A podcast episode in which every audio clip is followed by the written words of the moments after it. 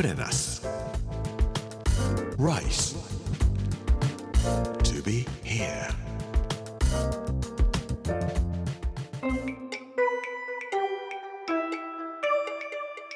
こんにちは、作家の山口洋二です。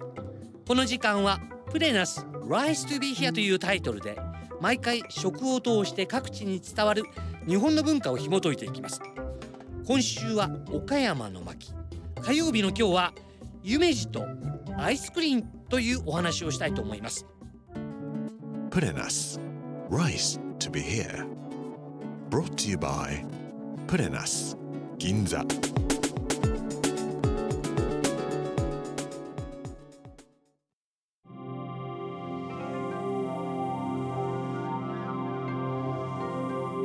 竹久夢二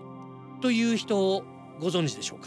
竹久夢二の出身地は岡山県の瀬戸内市です。なので岡山県岡山市には夢二郷土美術館があります。ここに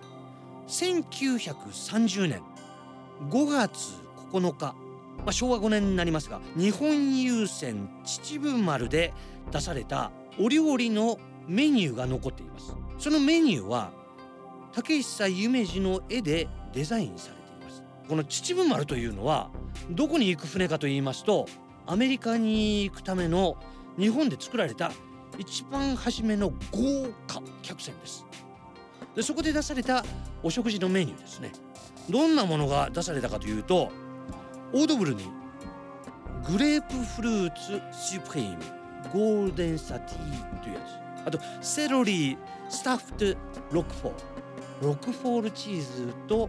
セロリを合わせたもの、それからプチットマーミットフィラデルフィアスナッパープレゼントウーバー、これ何なのか分かりませんが、まあ、プチットマーミットって書いてありますので鍋料理ですね。でも、まあ、西洋的な鍋料理だとは思いますが、それからデリケートレッドタイジョ、ジョアンビール、これレッドタイと書いてあるんですが、これ赤鯛ですね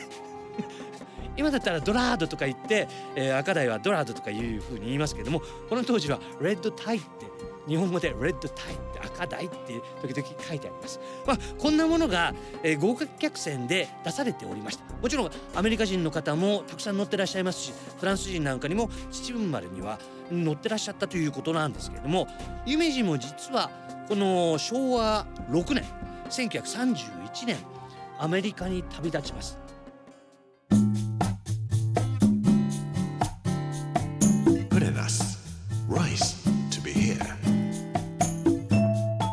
当時竹久夢二という人は作詞家、待てど暮らせど来ぬ人のよい待ち草のやるせなさ、今宵は月も出ぬそうな、竹久夢二の作詞です。宵待草、それから版画家、デザイナー、画家、それから日本橋に港や絵像支店というのを開いてたんですけども、これが超人気のお店だったんですね。今の要するにデザイナーズショップと言いましょうか、ブランドショップの始まりというふうに言われておりまして、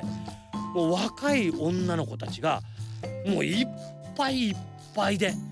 とにかく売れまくった作家だったんですね。この港屋というブランドショップを立ち上げて、何を売っていたかというと引き札が残っています。彼が作った引き札なんですけども、美しいもの、かわいいもの、不思議なもの、とりわけ半襟、着物を着るときには半襟っていうのがなくてはならないものですから、とりわけ半襟、羽子板、人形、絵像紙とこういうものを売っていく、まあ、ポチ袋とかそういうのもたくさん売るんですけども、あと日傘とかね。友人の有馬育馬という人がいましたけども、この人が夢二のことを、夢二が亡くなったときに追悼文を書いております。こんな言葉を残しております。その瞳、その眉、まあ、夢二が描いた絵の中のというんですけども、その絵の中に描かれた女性の瞳、その眉、その細い首、その弓なりの胸など、すべて弱々しい姿勢によって少女ら自身画中の人足らんことを一重に願ってやまなかった。みんなが私をデザインしてみたいな、私をモデルにしてっていうような感じで、みんなが夢二の絵を見ながら私がモデルだったらなとかいうことを夢見ていたというんですね。さて、大正時代にアメリカに秩父丸で旅行するなんて夢の夢だっただろうと思います。庶民できるものではありません。先ほど言ったディナーというかメニューも多分庶民にとっては夢の夢でも、明治時代までは貴族しか食べられなかったようなものを庶民が食べられるようになってきます。その一つがアイスクリームなんですけども、その当時アイスクリームとは呼ばないでアイスクリンって言ってました。明治時代までできなかったのは製氷機がなかったからなんですね。大正時代になって冷蔵庫ができる直前に製氷会社がいっぱいできます。都内にも製氷会社いっぱい今でもありますが、魚を新鮮に食べるためとかそういうんで製氷機械というのが売り出されて、いろんなところで製氷ができるようになってくるんですね。そうするとなんだよ、砂糖と牛乳と卵とわーって一生懸命混ぜてアイスクリームを作ったのがアイスクリンだったんですね。で、このアイスクリンというのをみんなが食べるようになってくる。それが大正時代。それまでアイスクリンというのは明治の終わりぐらいまでいっこ食べるのに今の感覚で言うとにせんえんからさんぜんえんぐらいしてるんですよ。それがやっと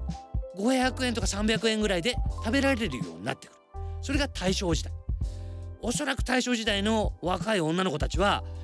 港屋へ行ってエゾウシ買ったり日傘買ったりしながら、帰りにお堀端でアイスクリーンを食べたんじゃないかと思います。夢二がいた時代、なんかこうまだゆとりがあってほんわかしてて緑もいっぱいで、そんな時にアイスクリーンを食べてたら美味しかったんだろうなと思います。プレナス Rice To be here。